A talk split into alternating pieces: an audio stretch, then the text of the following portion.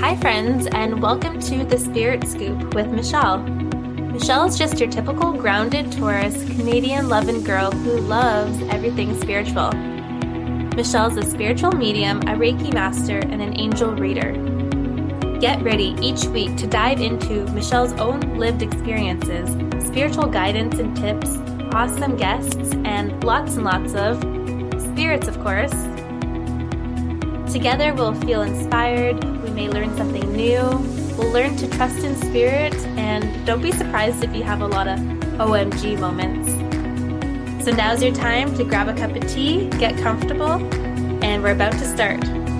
Here's your host, Michelle Lindsay. Hello, and welcome back to another new episode. I hope everybody is feeling better after the eclipse on the weekend. So that's over. So last week was pretty exciting. Thank you, everybody, for coming to my in person sound bath. Thank you for your support. I think it went really great. I loved the location and from all of your feedback, it sounds like you guys all loved the place as well it was so nice to just have everybody in person and in that space and i could feel like the the energy of the room from just everyone being there. It was beautiful and i think people really appreciated having a place to go to right? And having like that time to just zone out and meditate and just yeah making time for yourself and your self-care. Stay tuned for any upcoming in person sound baths. And then thank you guys for coming to Brie and I's online event, our new moon event on Saturday that just passed. We do have another one that's already scheduled, that's already booked. We have a full moon circle similar to what we just did with the new moon. And that takes place on October 28th, which is a Saturday at 5 p.m. PST time and 8 p.m. Eastern time. Something that I noticed that comes up for me during the fall season, which is right around now, is that I remembered last year I was doing the same things as I felt called to this year. And then last year, I remember that I cut out caffeine around mid October. And just a week ago, I my body was telling me to to stop drinking coffee. And I love my morning coffee. It's so like comforting. I have a routine. I walk my dog every morning. I go to the coffee shop which is like 3 blocks away. They have the best coffee. And I grab my coffee and I walk back and it's like the best peaceful walk. He gets his nice peaceful walk. I get my coffee that's beautiful and hot and tasty and I get to get outdoors and get grounded and it's just beautiful. I've debated like, you know, I could make my own coffee at the house and save money. It's $5 coffee. I kind of justified it like it's only $5 a day. At least I'm not like going out for big meals five times a day. It's like just $5 a day and that $5 a day makes me so happy. It makes my morning. So then I kind of weighed it out like the pros and cons. I was like, you know what? It is worth it for me, $5 a day. so for me, it's like that routine, but my body was just, you know, when you have like one or two coffees and you don't really feel anything. But I think over time, I, my body starts to feel like it's almost like a, a buildup of like coffee every day. And I'll start to feel it maybe like two months later or a month later. I start to feel like my body is just like, ooh, it doesn't feel normal. It feels like um not grounded. It feels like I'm not myself. It's weird. I don't know how to explain it, but I was like, okay, my body is telling me no more caffeine. So I started to break that trend and I started because I loved going to the coffee shop so much, I would just go get a decaf. But I did that only a couple times this week. I actually have been make, making my own cacao at the house which is a heart opener. It's beautiful. I feel wonderful when I drink cacao, and it's also a superfood. Like, I'm starting to get back into yoga and uh, especially hot yoga. And because my body has been so much in pain lately, um, I got into a car accident earlier this year. It's just like a small fender bender, but I really messed up my shoulders and my neck, and it's just like really tight. And I remember a long time ago, my yoga teacher would always tell everybody, like, if you're in pain, come to yoga. Come fix your body in yoga class. He's like, even if you just lay there the whole time in the heat, you know, it'll be helpful. And I remembered, I was like, oh, I'm so much pain. I'm in so much pain. And then that kind of triggered my memory. I was like, go to yoga, go to yoga. So I started, I did, went to two classes the other day, back to back. It felt so good. And just like that, the heat, I really, my body needed that heat to sweat, eh, but it really needed to move and stretch as well. So it was kind of like a double whammy of what I really needed. But I tend to get more like active and more like specific in my goals in the fall season. I don't know if anybody else feels like that as well, but like I feel more motivated to eat healthier. I feel more motivated to get enough sleep. I feel like I want to change my body. I want to cut out caffeine. Like I'm not drinking alcohol. Like, but yeah, fall is my favorite season. So I am just like living my best life right now. I love the cold. I love the leaves on the ground. I love staying home. I'm a homebody. I got some new plants for the house because I'm going to be spending more time in the house and just like working on making my house more cozy. I got some twinkle lights more in the bedroom so it's like covering the whole the whole perimeter of my bedroom on the ceiling. It's so pretty. I I love a good like twinkle light and I love like nice like lamps on the ground. I love I think it's something to do with like lights. I love lights, but like not like those lights, not the lights that overhang in the middle of the room. It's like accent lights. It's fun to play around with them. All right. So today I am talking to Shawn Leonard. He is a well known medium. A bunch of us girls, I think there was like six, six of us, six or seven of us who saw him. He was doing a mediumship demonstration back earlier this year. And a bunch of us mediums, we all um, we went to grab food before, and then we all went to the event after, and we were just blown away. It was my first time actually even seeing him work. And he was such a nice guy. He was funny. He was such a good personality. I really, really, we really liked him. And his readings were so spot on. Like the way that he got names, like he'd be like, okay, Joe is here. But his, you didn't call him Joe. You called him blah, blah, blah, blah, like a nickname. And he would get the right name and he would get the nickname. Like he was like the names medium. Like, and that's like, we're like, oh my gosh, like there was never any confusion. Like, you know how sometimes it'd be like a group event and a couple people put their hands up and you know it's like oh it could be for me. Or one person's like oh i could take two of those things that you said out of out of five. I could understand two of the pieces that you said but not the others not the other evidence. Oh and the other person would be like you know i think it's my grandma also. There was no no confusion. There was none of that.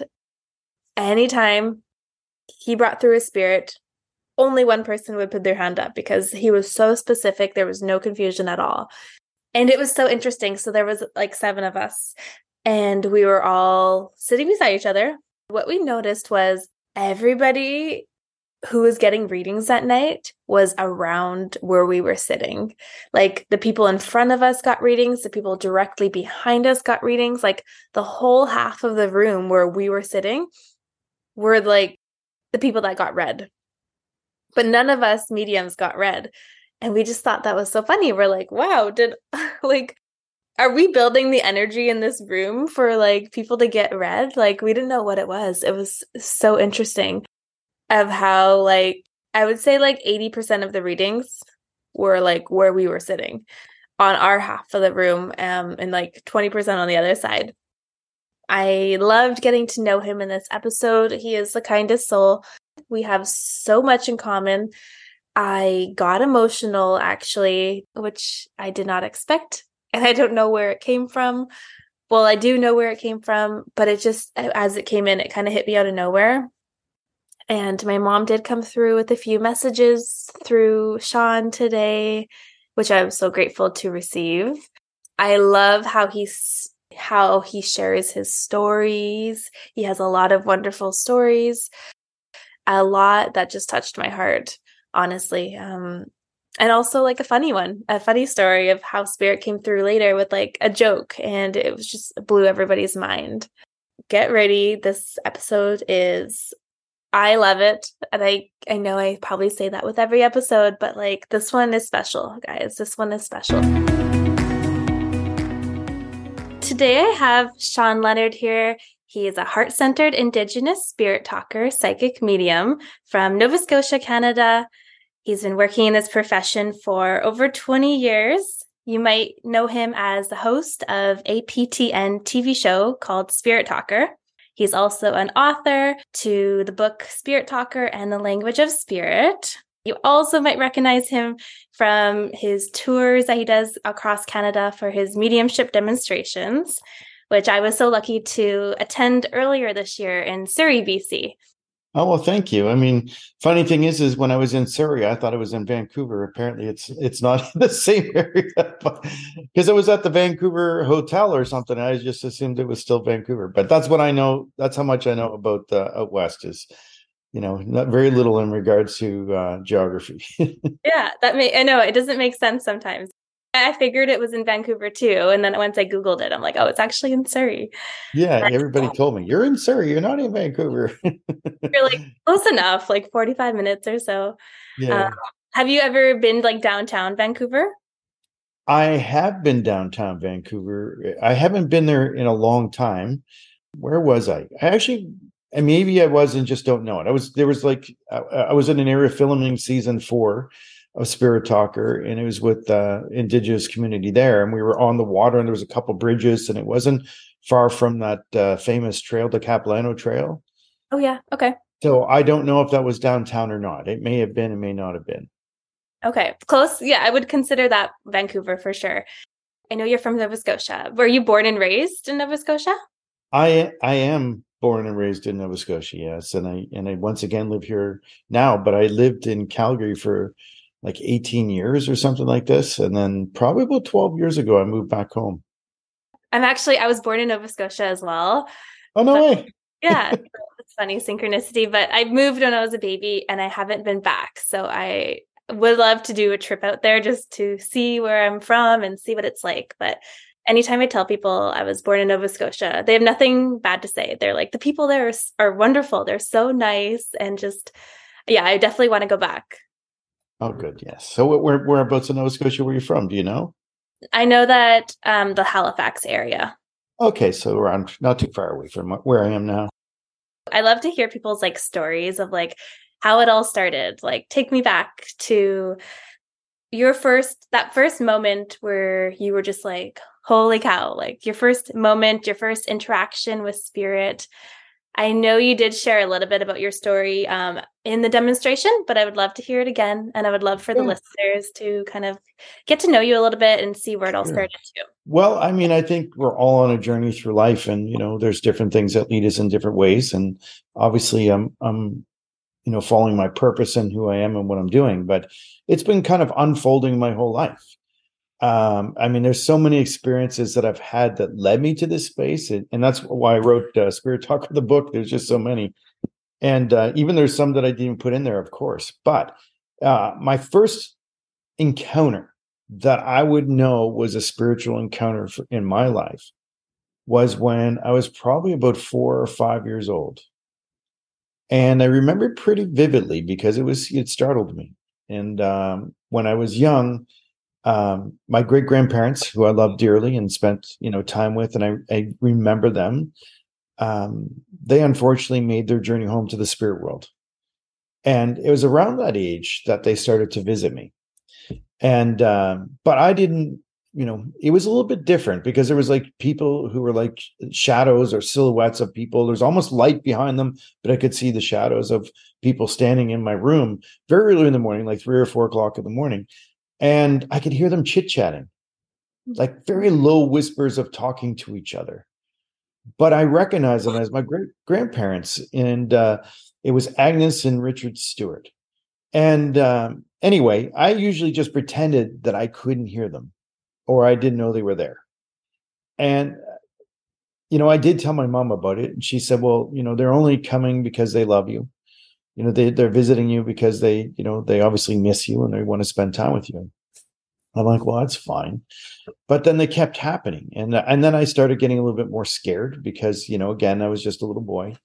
And I, and I, then I, then my mom brought, uh, bought night lights and we'd have like three of them in the room. And I, I would go to sleep knowing that if I had the night lights going, that I could, you know, I would not usually see them for whatever reason. My night lights kept, uh, kept the, the vivid experiences. But I remember one night particular, one very early morning, waking up and hearing people chit chatting again.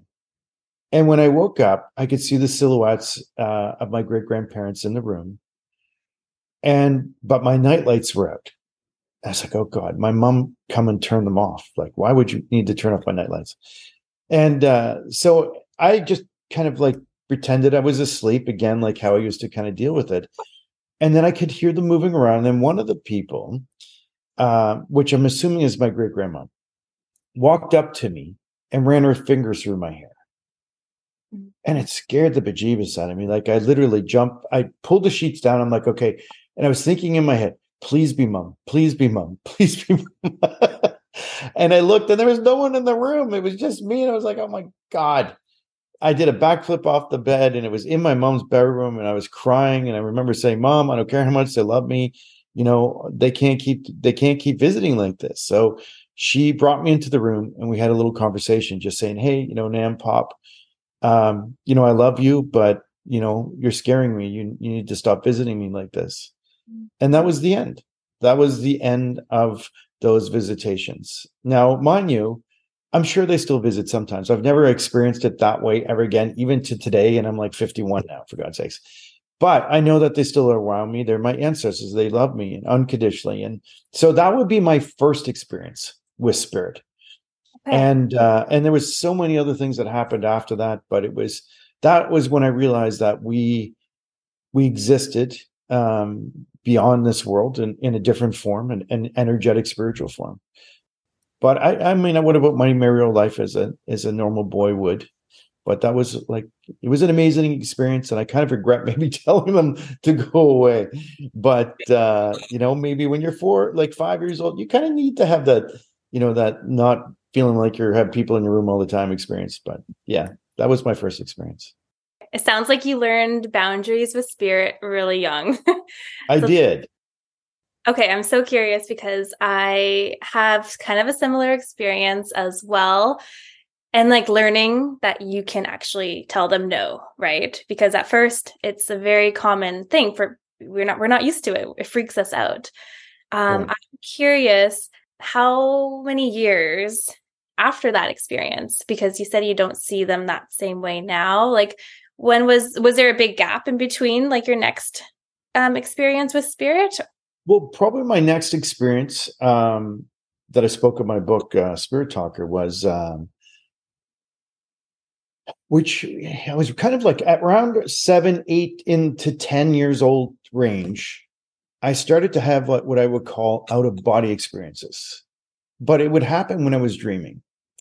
And usually between, let's say, the, you know, the seven to 10 year range, I could like at will go to bed and jump out of my body when I was sleeping and literally go around the neighborhood. And because I, all I wanted to do, I mean, you're a little boy, you just want to play. Mm-hmm. So I was mm-hmm. out playing, doing things, but there was no one ever around. It was just me. And, um, and I remember at some point that there was a little boy down the hill that had passed away. His his name was David, and he unfortunately had leukemia.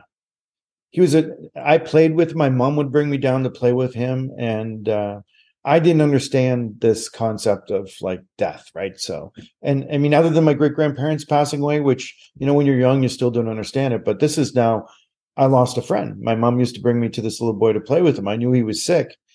And um, so after he died, because I had these out of body experiences where I could go to sleep and I astral travel. Mm-hmm. you know, to different locations. And it wasn't very far. It was always in my neighborhood. And I typically would float over the telephone poles. And eventually, as I got older, I couldn't even do it anymore. I'd be like flapping my arms, hoping to fly again. Mm-hmm. And uh, and I could never do it. And it was very vivid experience. It was always like a really kind of reddish, dusky sky. I remember that was never even dark when it was dark. So I told my mom, I said, listen, mom, I'm going to go visit David tonight because if he's in the spirit world, I know how to enter the spirit world. So I went down, um, went to sleep at will, went to his house, went through the whole house, and it was empty. I didn't see any furniture, didn't see any people. I didn't see him. I didn't see nothing. Mm-hmm. And then I woke up and I told my mom, I said, I'm so puzzled because why? You know, I, I mean, I'm obviously, you know, astral traveling, flying, and in my dreams, I'm able to do this at will but I don't understand why he wasn't there.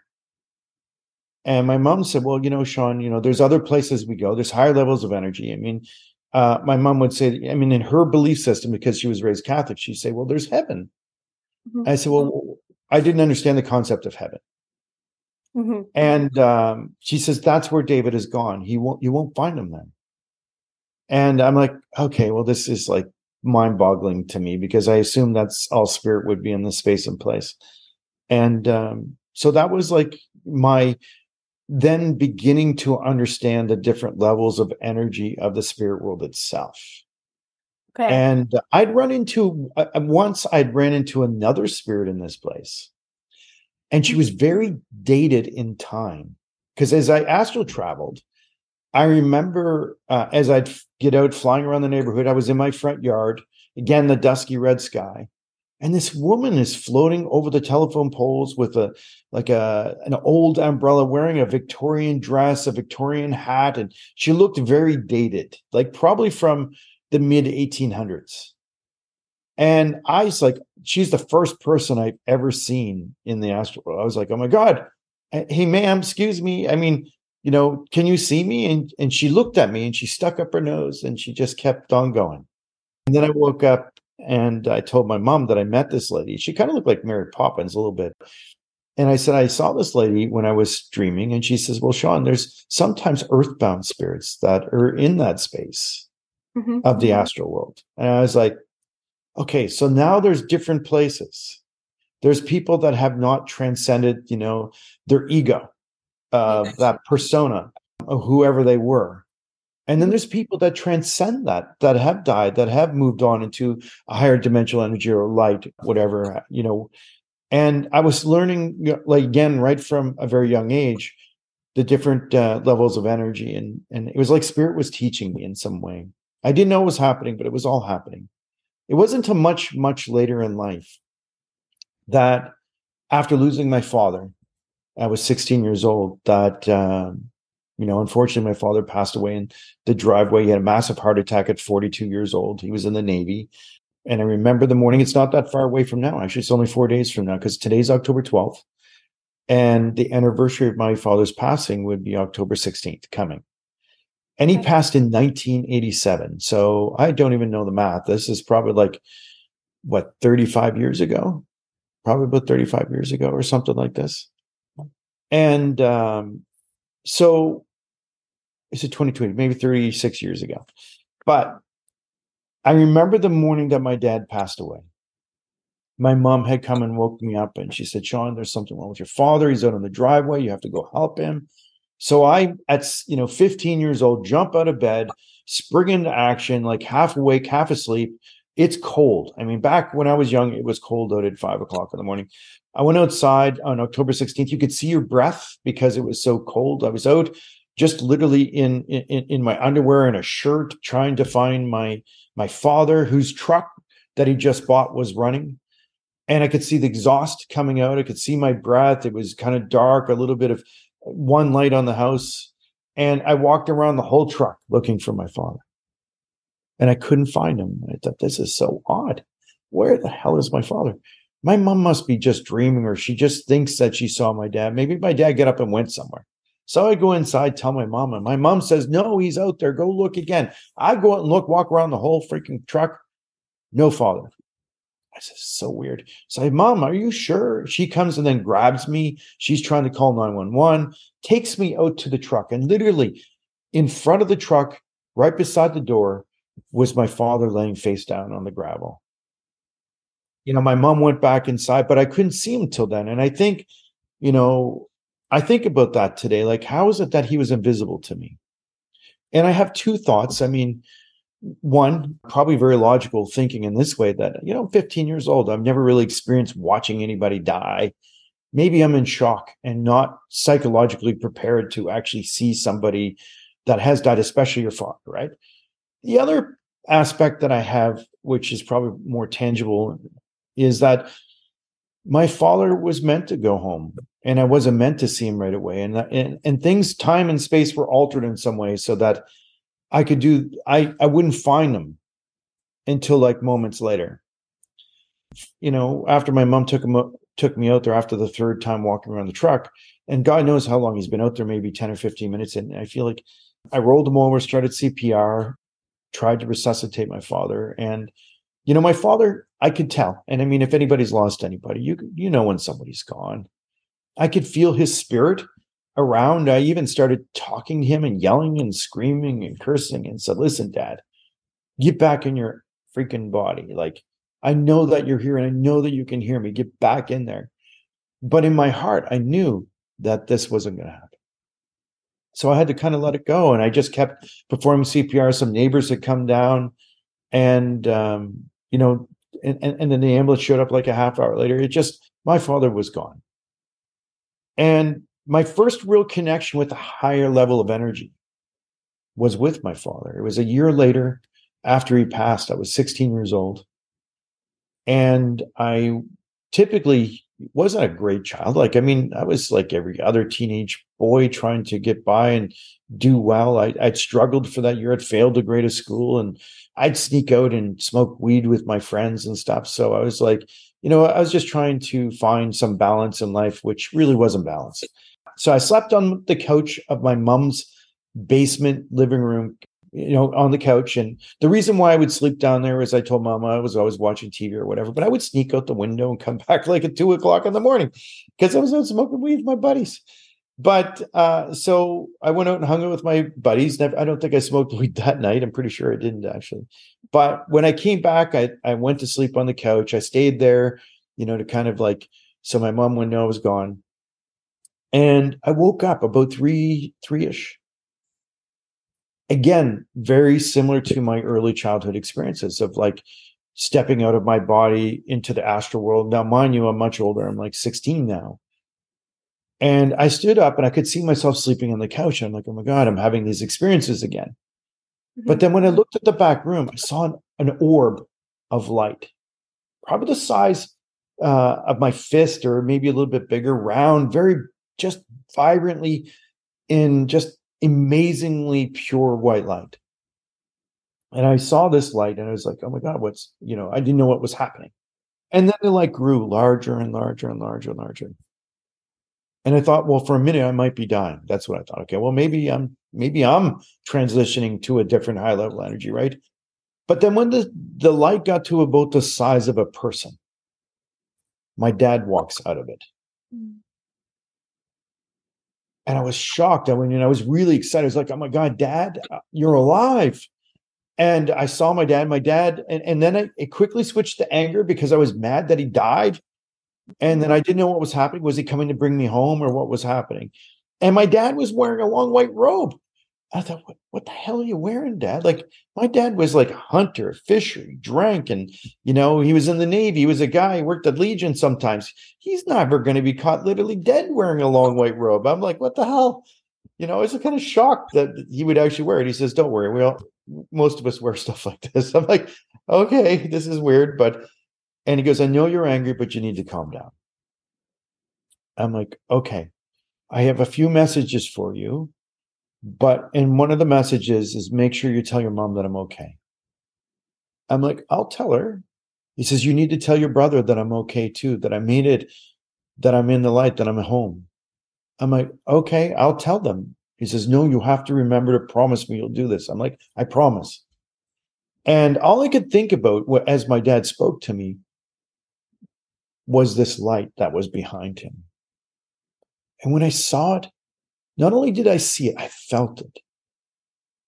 It was like a part of me. It was like when I saw it and felt the light behind my father, all I can describe it as as home. As oh my God, that is home. That's where I have come from. This is where we all come from. This is where we will return to. And I'm going home. And my dad saw that I wanted to move into the light and he said, Nope, you're not coming in here. I'm like, Well, I just want to go check it out. Right. I, I, mean, who wouldn't want to move into the light for a minute to see the other side? He says, No, no, no, you can't come here, Shawn. He says, If you come here, you're not going to want to come back. I'm like, I'll come back. And I knew I was freaking lying because I was like, There's no way. Because I knew that if I could get in there, that, you know, matter whatever my life was, it didn't matter. You know, yeah. there was no, this was our true, this is like way before the Matrix. I'm thinking like, this is reality. I just took the blue pill or whatever it is, and I'm I'm going home. And this is like some fake reality, and I don't want to stay in this fake reality. Yeah. And um, and he says, No, you can't come. And then he showed me two things. He showed me what it would look like for my mom if I went. And I got to feel all of her grief, her pain, her hurt. And she would struggle so much after losing my father and and then losing me as well. She would go, she'd already been struggling very heavy grief for a year.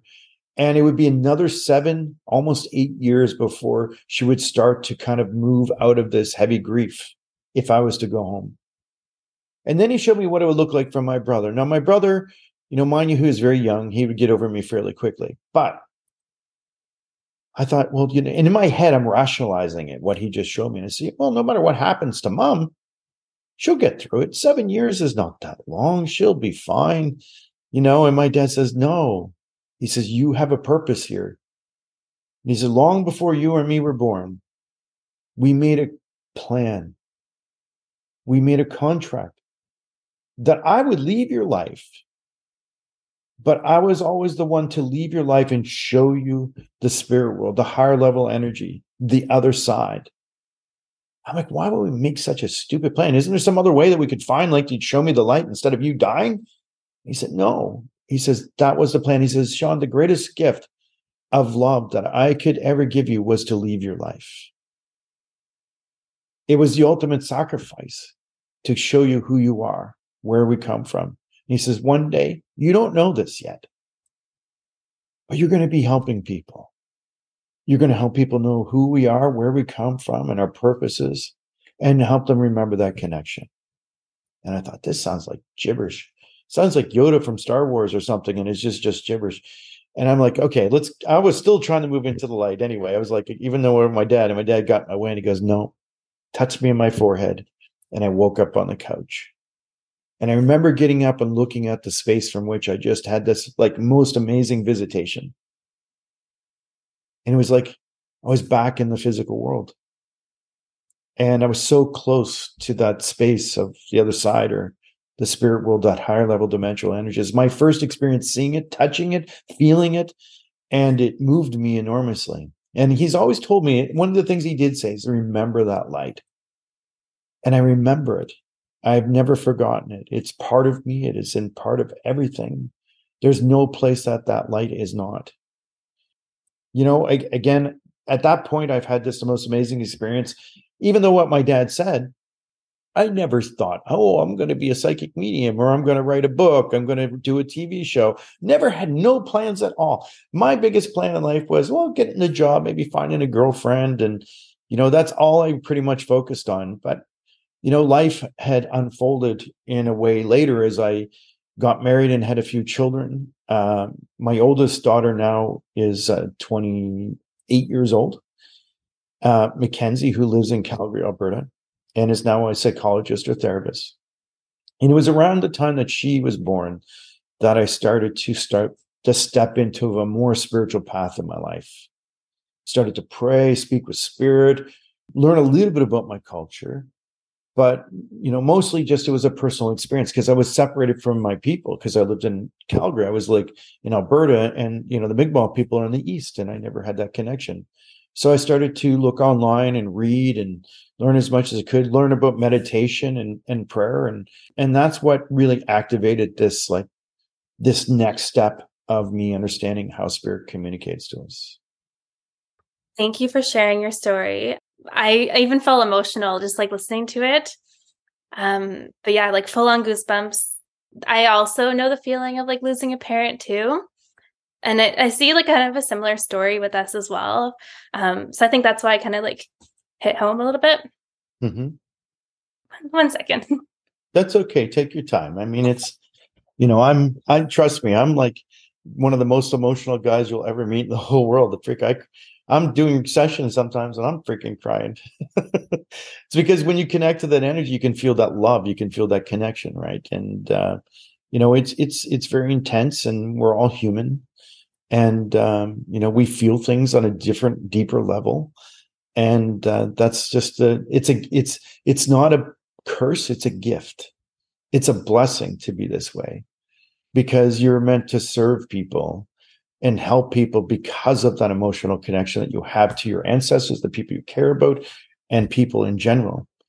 And uh, that doesn't mean that you don't uh, have good boundaries. It doesn't mean that you don't have you only uh, hopefully allow healthy is you know people in your inner circle, but that doesn't mean you can't help people in your outer circle, and um, you know serve them with your light, your you know emotional you know spiritual connection for sure. So you're obviously who you're meant to be and serving people the way you're meant to serve them. Yeah. No, I'm usually not super emotional, but like certain things hit differently. But um, yes, absolutely. Yeah. No, I have a similar story. Yeah. I lost my mom. I'm uh, sorry. It's not been that long ago. No, it's it's been a long time actually. I seen her in spirit and I feel like she's the reason like she had to pass for me to like take this journey. Um, yes. I know it was all planned before too. Of um, course it was. Yeah. So and what happened three years ago then? Three years ago? Yeah, because she, I mean, if this is your mom, I know your mom's telling me something. So she must be telling me about three years ago a shift or your, your, I'm going to call it your awakening in a sense that you like really stepped maybe more into this. Yeah, I would say, I guess I started developing more mediumship three years ago, like started working with teachers and all that. Yeah. She's a big part of that. I, I know that you know that. Mm-hmm. You know, just equally as my father, you know, still shows up in my life from time to time and reminds me that he's still around. I know that your mom is is very much with you. Yeah, thank you for saying that. Um, but it's interesting because like I also had experience with the light. Like I had a near death experience where I had the choice to stay or go. Yeah. And they showed me like how every how it would impact everybody else's life if I right. left. And I was like, mm. so I decided to stay. So that's so interesting of like the well, I did the opposite. I was like, okay, they'll be fine anyway. I can go. um, and they said, no, you're not going. Mm. but if you're uh, meant you're meant to be here, you're meant to be here. I think uh, the choice, I mean, ultimately, if you knew um, everything because they can't show you everything. Right. Like they can only show you an aspect of you know why things happen and how you would impact life, but they can't show all the lives that you would impact or you know you would know your whole life. And you're not meant to. It's meant to unfold. You're mm. meant to experience that unfoldment as you go through it. And and uh, but I mean, you have a purpose. You definitely have a purpose, and there is, you know, the greatest gift of love that most people can give us is to sometimes leave our lives, even though that might not be something that we would ever want or wish for, because we they know and we know before we ever sign up for this crazy shit mm-hmm. that we're going to say, hey, no matter what happens, we're going to be back together again eventually. So even if it feels like that we're apart, we're not, and in the end, we won't be apart. so it's okay if I just step away for a little bit because life is fast. Life is fast. It's precious. It's it's I mean, I'm always living in the moment. I enjoy where I am, but I can't believe I'm freaking 50, freaking one years old already. Just the other day, I was freaking 28 and uh, I had like an eight pack. I was running like the wind. And then, and then life, um, you know, sends you into these different, you know, paths of life. Uh, you know, different things happen. I couldn't help to laugh. Um, I remember you saying this in the group demonstration or yeah. this where you would astral travel and like literally start flapping your wings because I was laughing. I did. Like, I did that too. Like there's so many similarities and like and it worked for me. Like in the dream, I would like I'd want to fly yeah. and I found like I had so much fun like at, in my dreams. So as I would flap my hands, it actually helped raise me up to different levels. So really I did that too, but eventually as I got older, it was like I couldn't. I can't. I can only it. get like a few feet off the ground. I like back down, like what the hell is going on? yeah, like I keep wanting to get back to like how I used to dream and astral travel, and I, I can't do it as an adult. I don't know why. yeah, I think we become because we become more energetically accustomed to being in the physical world we become more physical beings so the our consciousness interferes like with gravity because i mean in spirit world there is no such thing as gravity i mean look out in space where there is no thing and you know and everything mm-hmm. there is no gravity. It doesn't exist but it's in our construct of the the one thing of the earth itself that and they, it, it, we become accustomed and it's almost like a limiting belief in some sense. We've brainwashed ourselves to thinking that this is reality and it isn't. Yeah. A lot of people are, are excited about this episode including myself but you're very well known as like a names medium. Mm-hmm. And that's like I find with a lot of developing mediums, like people that's what people really are trying to get as like evidence because it it can validate it like right away who it is that we're speaking right. to. So there's no confusion. Did you develop the names so clearly before or after you worked at Canada Post?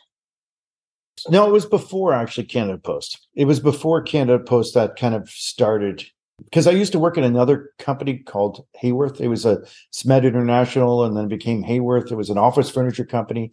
And the first time I started to hear, like very good, like here, was um, when I was working at this office furniture company. I remember the first experience was with um, a guy named Achari in the spirit world. He was a Fijian fellow, but he everybody nicknamed him Charlie and it was I was sitting beside uh, my buddy Oran that I worked with, who is a, a, Bosnian guy and nice guy living in Calgary still.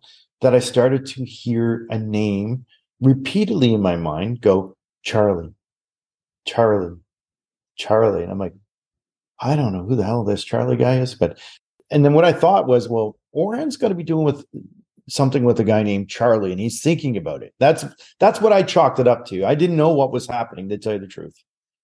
And then when I asked him, he says, oh, Well, I used to know a guy named Charlie. Of course, he used to know a guy named Charlie. and then, boom, as soon as I, I made the connection, it was like I had a vision in my mind, um, like a, and it was like a memory that I shouldn't be thinking about in the moment. It was visual.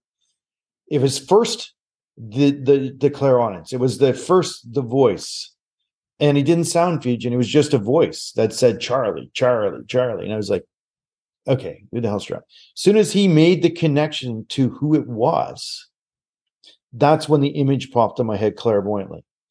And it was a bar sign in Calgary called the Town and Country Bar. And they have a sign there. It's just a big T and C. Mm-hmm. And it's very high up in the sky, like not high, high, but high up. It's on a big post near the building. And well, as soon as he said, I used to know a guy named Charlie, it was like blink, for like maybe a second in my mind that I saw this bar sign. Mm-hmm. And I go, that's so weird. I just saw the town and country bar sign. He goes, What did you say? I said, I, I said, I just saw the town and country bar sign. He goes, That's the last place Charlie was seen alive. Wow. I'm like, what? And then I start to see other things. I started to see a house and there was an outside entrance to a basement. There was like four shadow people and he was walking down. I felt these shadow people following him into the basement. And that was all I saw. And then I was like, I mean, do you know anything about this? He's like, nope. I'm like, are you sure? Because I'm, I mean, as vivid as all these other things come, how do you not know this part? Mm-hmm. Because it was as vivid as hearing the name or seeing the bar sign, and he didn't know. And then he got really mad and and said, you know, who told you to do this? Who put you up to this? I'm like, nobody, man. I'm like, I don't even know what the freak is happening. Anyway, he he said he didn't know, and he wasn't even in the country when the guy died. He said he was in Bosnia when it happened. He heard about it though, because I said, how did you even know this guy? He goes, well, I worked with him at the airport like seven years ago. I'm like, Oran, I, I, mean, I didn't even know you worked at the airport seven years ago, let alone work with a guy named Achari, who had a nickname Charlie. you know, how was I supposed to put all that together? That's not even possible. Yeah. It's just not feasibly possible. Like, uh, and he goes, I don't know. He says, but you, this is not nice because I freaked the living bejeebus out of him. and then several weeks had gone by, and it, this was like a pivotal moment for me because that's when I learned how spirit communicates. Right. And it wasn't just seeing, it wasn't just feeling, it was hearing, seeing, feeling, almost a sense of knowing all together at once in different little aspects of information. And uh, so, Oren, I, I pick up the Calgary Sun paper and I'm reading through it, looking for the sports scores because I'm not looking for anything but sports scores. And I'm flipping through, and there's a story in there about an unsolved murder of a guy named Achari. And I start reading it, and it was, you know, he was last seen at the town and country bar. Where he was found murdered was at this house, and a, you know, not far from the bar. And uh, he lived in a downstairs basement apartment that was in the back of the house, and there was a little latch, like arched roof there that he could go in and down the stairs to get to it. And that's where he was found murdered. Gosh. So Oren comes in and I put the paper down in front of him and I said, listen, read this. He reads it. He goes, I said, do you remember that conversation we had like, you know, a month or so ago? No. I'm like, baloney. I know you do. Mm-hmm. I said, uh, now be honest. You see this part about the house and what I discussed? You remember me telling you? He goes, yes, I do. Did you know this? No. Are you sure you didn't know this? Because I'm so, I was like analytical for a moment, mm-hmm. and my analytical uh, uh, thinking got the better of me, thinking that somehow I was still mind reading somehow that he was thinking about Charlie, even though he said he wasn't, and that uh, he knew about the downstairs thing and he wasn't being honest. Right. So I said, You have to be honest with me. Could you swear on your wife's life, your kid's life, everybody's life? I need to know without a doubt. He got really pissed off and he said, Listen, man, I swear I can never swear uh, on my kid's life, but I'll definitely swear on my wife's, my own, my family's. He says, But I did not know this. He says, Are you going to leave me the hell alone? I'm like, Absolutely. He says, Why is this so important?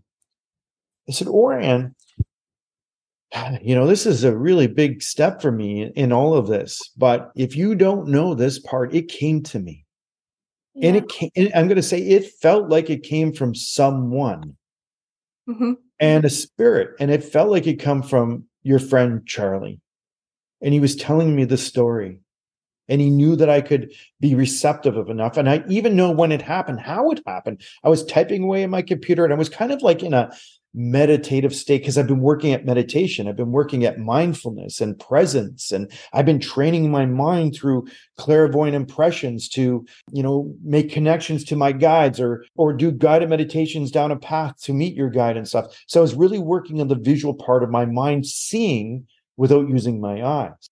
So because I was doing that work in relation to mindfulness, I was in mindful headspace, mm-hmm. Open because you have to be to receive information from spirit you have to be somewhat kind of like mindful. Despite and it could be like and i've done this driving i've done this typing on the computer you're in a semi meditative state. You're doing something but you're kind of like still you're very present. Your mind's not in a trillion places at once. Right. you're just driving home. Mm-hmm. you're just typing and then something pops in your head right? And i think it's in those moments i call it getting in the gap a bit where, where you you put your mind into a space to receive from spirit. And it was almost like unconsciously had happened to me that i never planned or never thought okay this is how this works. It just started to happen. And it was a mind altering life altering moment because i was like in that moment i knew exactly how spirit can and does communicate Wow. Like, oh my God, this is what all these psychics and mediums have been doing for years. Mm-hmm. I know how this works. I know there's a, I used to, I called it a language of sorts, but it's not necessarily a language, but it's a way of communication.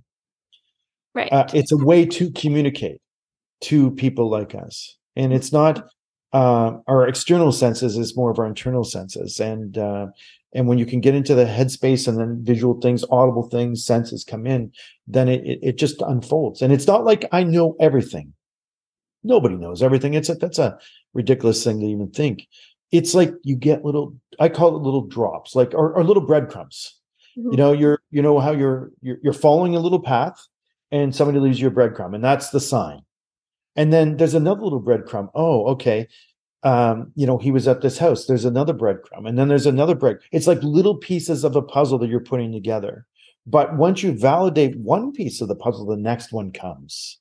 And then after you put all the pieces together, you're like, oh, I know where this is going. I know what this is. I know what the message is. I know what's being explained to me. As a medium, a person who is like literally medium means the middle person, right? You're the, I like to say I'm a translator. I'm a translator for spirit and how spirit can and does communicate. Sometimes, very not as often as what many, many people think, that especially when they watch me, they think it's all hearing things. Uh, it that sometimes just opens the energy to make the connection to someone. But it's all the other stuff that comes through that I find much greater than just hearing a name sometimes to me to the other person it's like oh my god i can't believe he said my mom's name my grandmom's name my aunt bessie sue like he like he knows my whole family for god's sakes uh, that's amazing but you know they're just names mm-hmm. it's the validation of things that no one could possibly know that yeah. only you know that to me takes it from this you know just names to tangible uh, experiences that your people are with you and I'll, I'll, give you an example i just did an event in newfoundland i i, I don't i I know there was a really good reading that I did your way, but I can't remember it. It might have been with a girl that was pregnant or something like this. I think it was in Surrey that I came out and said that some girl was pregnant, and she was. Oh, uh, and I remember about they were all good readings, but like something specifically that I remember was like the lady that had the new shoes that for she had them for like eight months underneath her bed and you're like you should wear the new shoes or something. I don't know if you remember that. I don't remember but i i mean i things like that come out all the time like because i mean and they would show me something with the new shoes that are under your bed that you haven't worn in the last eight months. Yeah like they were still new. nobody knows that except that person and yeah. you know spirit's looking for something so unique and abstract that it wouldn't relate to anyone but that person Mm-hmm. And and I have a story where I was in Newfoundland that I can remember because it just unfortunately my mind doesn't retain everything. Mm-hmm. Um, as you get older, it gets worse. Just so you know, I'm always in the moment. That's what I say. But in Newfoundland, I connected to a girl there, and I and I connected to her father, who was in the spirit world, and he played guitar, I believe, and he had, and he loved his dogs, and he showed me he was with his dogs. I think he named one of his dogs for God's sakes. And then he showed me something very kind of abstract and unique. He took me outside and he showed me an old boot. And it had a bunch of holes in it. I was like, why the hell are you showing me this old boot with holes in it? And it's an old rubber boot. Mm. And I'm like, I have no idea what the hell this means, but I know he must know that you know what this means. I said, Do you and and then I prefaced it this way because I'm trying to understand what he's telling me. Do you have an old boot of your dad's? Because mm-hmm. he's telling me it's connected to him. No, no, I don't have any old boots of my dad. I'm like, I like you sure? Because I'm sure. And I keep describing what I see. And, and then he took the old boot and he put a plant in it. I'm like, oh, okay, okay. Now he's going a little bit further in in the breadcrumb. Mm-hmm. He's showing me a little bit more uh, more of the image to to go there. And he said he just took this and he says it's a boot that is in the garden that you planted something in and he's emphasizing what's planted in top or the plant that you put in the boot. And, and then she started to cry. She goes, On Father's Day, I picked up this old boot that had a bunch of holes in it and I put it in my garden. Mm-hmm. And when I planted, I was thinking about my dad, and because it was Father's Day. And because my dad loved dogs, as I talked about, I mm. took a little porcelain dog and put in the middle of the plant as I talked to my dad. Mm-hmm. Wow. And I said, I mean, obviously, this is it. I mean, I'm talking to your father. He's telling me about the old boot in the garden, the plant that you put in. It's got all the holes in it. He didn't show me the dog, but he did talk about dogs. Mm. But why would he show me that? Yeah, is it's not it's not like it, it's a message to say, hey, when you think of me, when you thought of me on Father's Day, mm-hmm. I was there. I was with you. Mm-hmm. I remember, and I want you to know that I saw that you had done this for me and you thought of me when you did it. What a greater message to help that woman know hey, my dad's with me. He knows what I'm thinking, but he knows when I'm talking to him. That's the greatest gift that comes through. It's it's amazing that I was able to validate that. And it was very distinct that I've never said to anyone before ever. Mm-hmm. But it was an amazing uh, validation and really cool how that unfolded. But spirit often comes through things like that. I love those things. Me too. I love things those, that like just happened like yesterday yeah, or today and you're like right. really feel like they are they are around you. The messages they they hit differently, right? Like Absolutely do you because i definitely feel like you lean i don't know you have a really good balance of like evidential but messages as well do you lean yeah. more on one one side or the other like as a message medium or an evidential medium well, i think it's good to validate who is coming through but then the messages that come through based on after because once we establish who it is what do they have to say? It's not just saying oh well aunt bessie sue says hi you know, mm-hmm. or, or, or whatever, whatever have you, or or you know, you know, Aunt Bessie Sue is with you know your Aunt Joan. No, it, you there needs to be more to this, and and I mean the biggest message that I find that spirit. Well, one, if you're carrying things, because every a lot of people are carrying a lot of stuff in relation to losing someone right mm-hmm. they're carrying emotional baggage that i didn't make it there in time i you know i regret this i regret that so they will focus on those things because they they see that you're not at peace or at harmony with losing them because of this, this, and this. So they'll go to those spaces. Often, what they will do is just, I mean, if there's not a heaviness of any, they may go to the heaviness of a certain situation that you're you haven't really dealt with, and help, and then I will help you deal with it with their help. But then after that, it's like, hey, they'll show me something or tell me something so that you know that they're that they're with you, that they're around you, that they've seen this. And it's funny what they tell me. And um, this is actually in season two of Spirit Talker, another kind of validation like this. Because I was being filmed uh, for season two. It was in Yarmouth, Nova Scotia. Or was it season one? It was season one season one of Spirit Talker. I was in Yarmouth, Nova Scotia, Acadia First Nation, and I connected to this mom who lost her daughter, who was a skinny, pretty girl, right? Very young. I could see that she's young. She, I felt that she had children. Anyway, she had died at a very young age, and she looked like she lost a bit of weight until she had cancer. And she did say a name or two or something like this. And so, anyway, the mom's standing up, and and now this is where it gets really interesting because now that we've gotten connected to this person, she pops in an image in my head. And this is, I'm going to give you the image because this is the, the amazing things that I love. And it's, it's a little odd because she takes off her shirt and she's standing in a bra and then her bra grows. I'm like, okay, what the hell does this mean? Here I am being filmed for the freaking TV show. I've got this girl who's crying over the loss of her daughter, and this girl is just taking her shirt off. That's never happened takes her shirt off, showing her bra, and showing me that her boobs just got bigger. So I like I was really struggling with how to deliver this. Mm-hmm. I don't know how to do this. Like I'm like I'm struggling, and you can see it. It's awkward for me. And I'm like, so how I start this? I said, "Ma'am, I'm so sorry. I don't mean you any disrespect. I don't mean your daughter any disrespect, but." You know, your daughter wants me to talk about this. I'm, I'm not sure why, but I have to do this, and I'm going to do it in the best way that I can.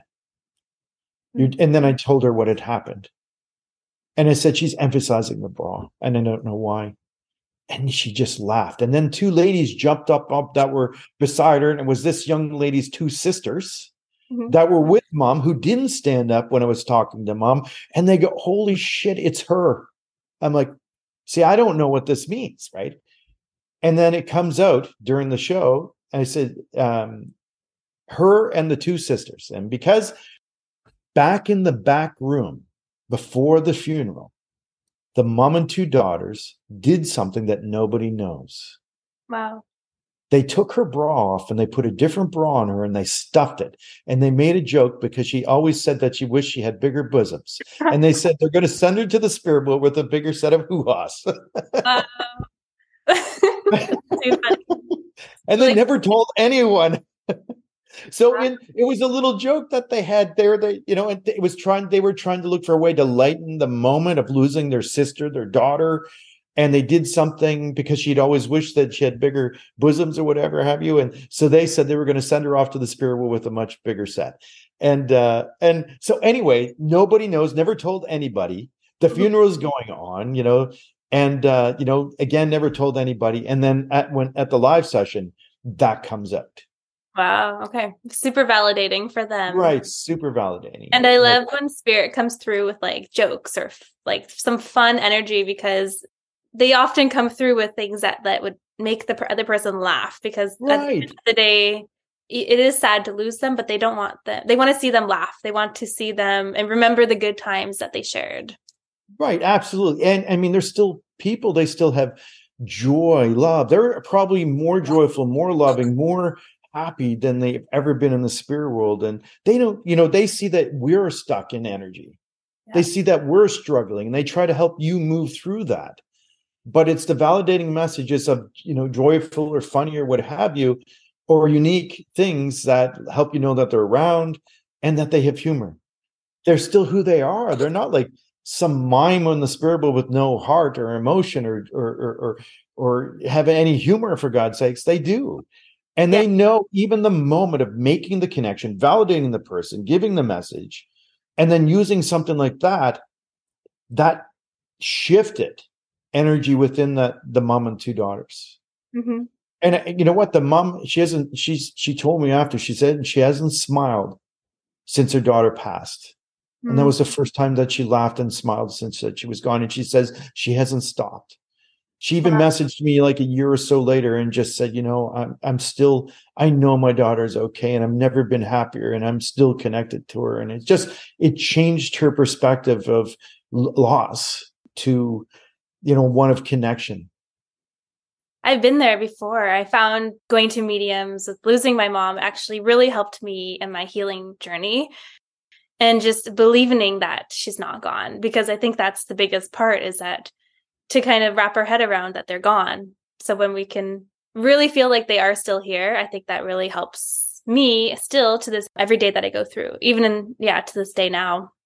Right. Well, that's good. I mean, I know that you, I'm sure you talk to your mom and include her and, you know, Mhm. communicate to her in a way that you, you, you know, make her part of your life and all that. So I know that she's really happy about that.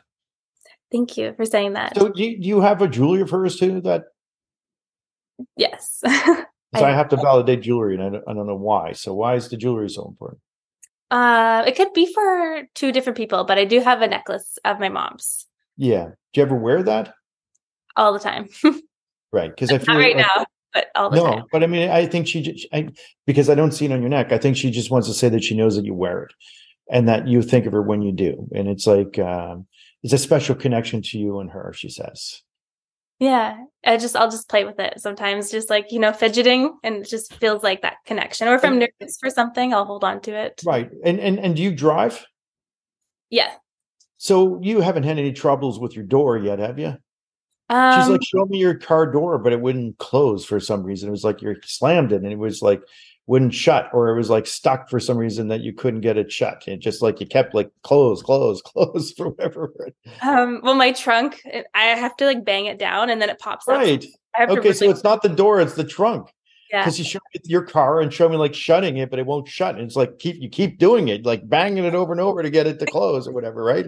Yeah. because she's like she's emphasizing the closing the closing but it's not closing it's like the thing is not right i think again she, they tell me abstract things to just let you know that they're with you and around you that she sees that but That's funny.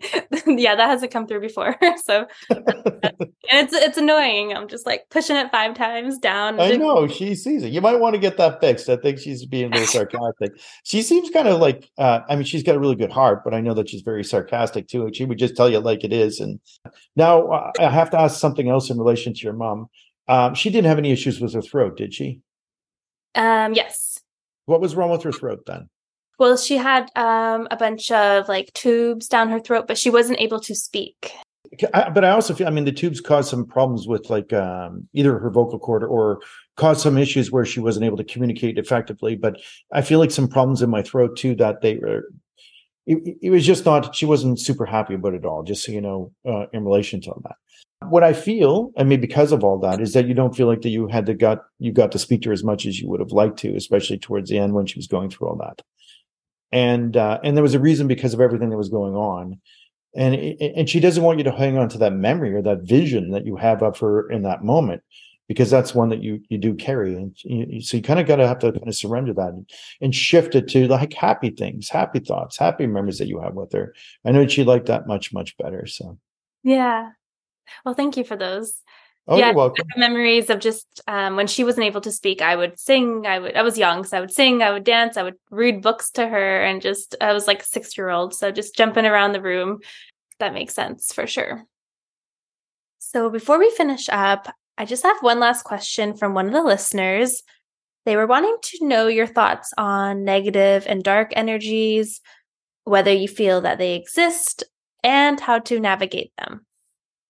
Well, dark energies are just, they're just people, spirit. I mean, everybody's in different levels of energy. You can meet people in life that are going through hard times and you know lower level vibrational energy. It's just that they're not vibrating in a higher level of frequency where they're they're more earthbound even in life if they're physical or they're in spirit. There is spirits that i've run into. They're just still people. And unfortunately there's sometimes crappy people. There's sometimes some crappy spirits that are still just people. I don't believe in demons or anything like that i just believe people that are just not good that are hanging around and and um, you know we're a light and I don't have any fear in relation to spirit at all ever.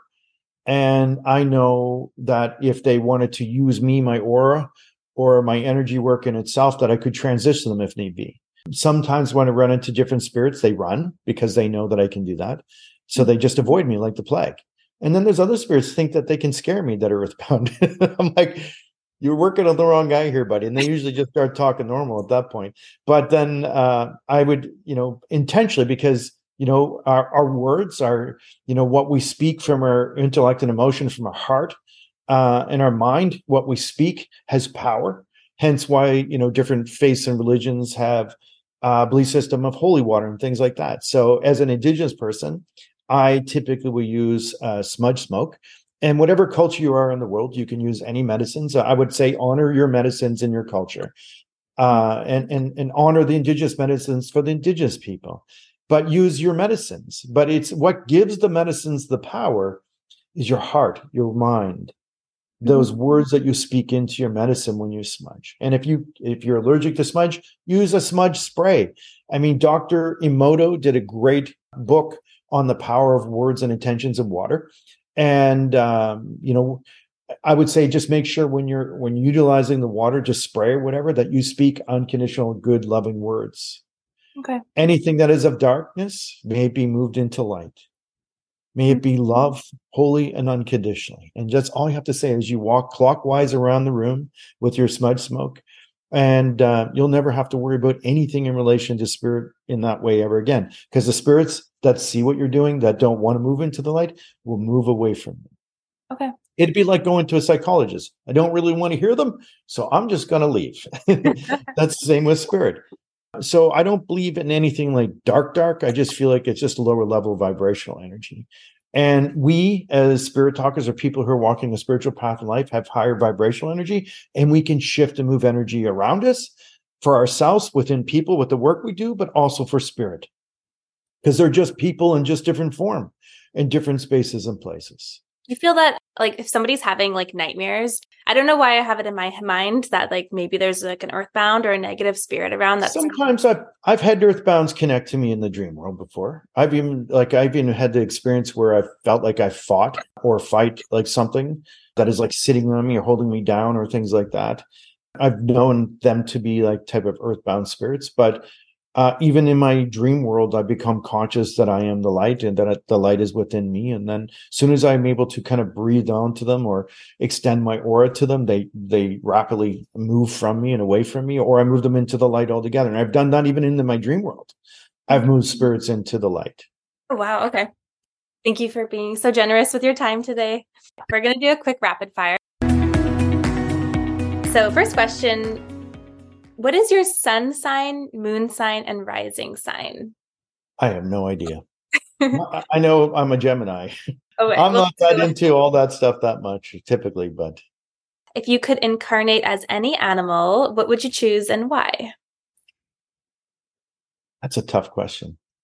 Mm-hmm. Well, I I tell you, I carry two different spirit animal energy with me in life, and I'll show you because I have like uh, an eagle. I'd probably be the eagle. Uh, I do have a polar bear connection, the polar bear claw that I carry the medicine with, that is deeply connected to me in life. But I would probably be the eagle. Eagle. Okay. And why? Well, because of my deep spiritual connection to the eagles, all the medicine that it offers are indigenous people, and the fact that they fly so high and and um, you know pretty much higher than any other bird. They seem very graceful, elegant, powerful, and just magnificent, and so much like spirit connected to them in so many great ways. And I think they know that because I actually literally had three eagles flying over my house here the other day, like two parents and a young one and uh, I just watched them, and they kind of circled over me for a little bit. I just, uh, I just love them. I just wherever they are, when I see them, I I take a moment just to observe and and um, you know be mindful. Mm. I love that. That's a great answer. Okay, do you have a favorite crystal? Uh, clear quartz. Clear quartz. I don't know if you do. You typically work with crystals? I work with all the chakra crystals. Yeah. Um, I like all. I mean, I like all the chakra stones, like any stone that correlates with the chakra system. But uh, the clear quartz is you can see. I don't know if you probably can't see it up there, but yeah. I have this massive clear quartz crystal pillar. Out of all the crystals, you know, the clear quartz is an amplifier of energy, of your intentions.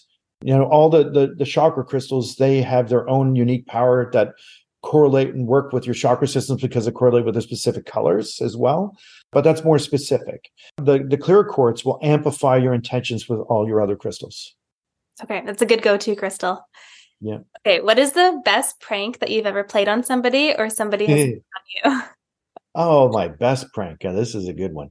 Now, uh, you know, I, my brother, my poor brother, I love him to death, but I used to tease the bejeebus out of him growing up. I was always his big brother, and and then he actually lived with me for a while, and he still even today like fantasizes about winning the lottery, and he's always asking me for the numbers. I gave him some; he's still playing them, so hopefully they work out for him eventually. One Christmas, I bought a bunch of scratch tickets for him in his stocking, and I bought one joke one where you're going to win ten thousand dollars and I mixed it in and he scratched those tickets and he won 10,000. You could have saw him. He jumped off the couch and he was like screaming and hollering. I was like, Oh my God. I said, did you win? Because yeah, I won like $10,000. And I, and I'm laughing and, you know, and then I said, did you read at the back? And then he read, he's like, this is not a real ticket. This is just a joke. And I'm like, gotcha, buddy. And he, it was horrible. But you know what? I said, Jamie, look at it this way. The greatest gift I could give you is win the lottery and you for 10 minutes knew what it was like to win the lottery. I bought those tickets too. I'm such a That's hilarious. Okay, last question. Um, what is the last thing that you Googled? Oh, that's a good question. Um, Robert Bigelow.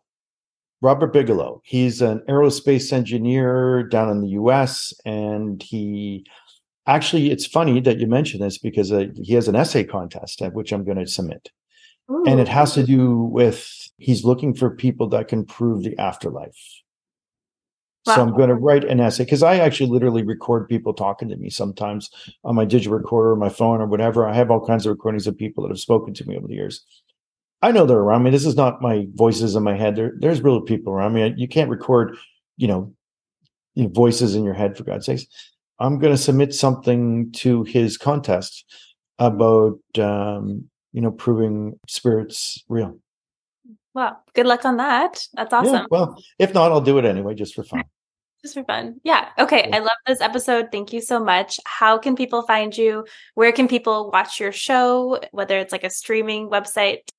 Spirit Talker. It's by Hay House Publishing.